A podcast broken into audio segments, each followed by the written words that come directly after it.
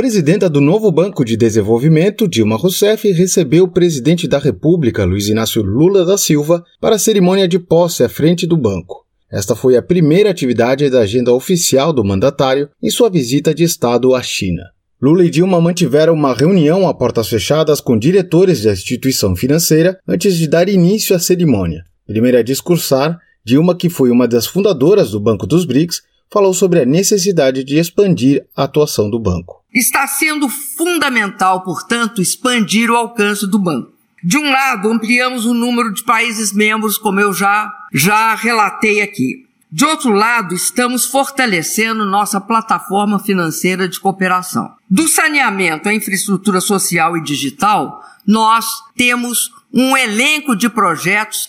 O novo Banco de Desenvolvimento foi criado em 2014 na sexta conferência dos BRICS em Fortaleza, no Ceará, e tem um capital inicial autorizado de 100 bilhões de dólares. Em outubro de 2022, o banco definiu que emprestará 30 bilhões de dólares para apoiar o crescimento em geral e projetos de desenvolvimento sustentável dos países que financia, durante um período de cinco anos. 40% desses empréstimos devem ser destinados a projetos de mitigação e adaptação às mudanças climáticas, e cerca de 30% dos empréstimos serão feitos nas moedas dos integrantes do bloco, em referência ao uso de moedas locais, o presidente Lula criticou a hegemonia do dólar na economia mundial e o papel das instituições financeiras internacionais comandadas pelo norte global. Um banco de desenvolvimento que tem que ter mais funções e não apenas uma função. Eu toda noite me pergunto por que que todos os países estão obrigados a fazer, a fazer seu comércio lastreado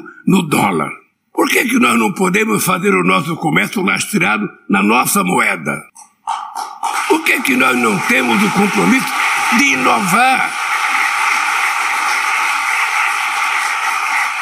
Quem é, quem é que decidiu que era o dólar a moeda depois que desapareceu o ouro como paridade?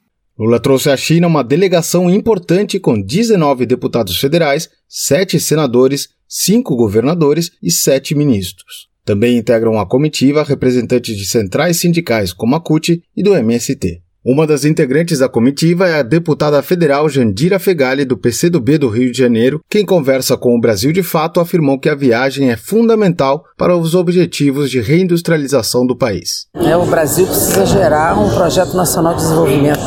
O Brasil precisa agregar valor à sua industrialização, precisa gerar emprego. Então o Brasil não pode se furtar a uma grande negociação e construção de acordos com um país como a China, que na fronteira da inovação e da ciência e tecnologia é um país que está é crescendo muito, está lá na frente. De Pequim, na China, para a Rádio Brasil de Fato, Mauro Ramos.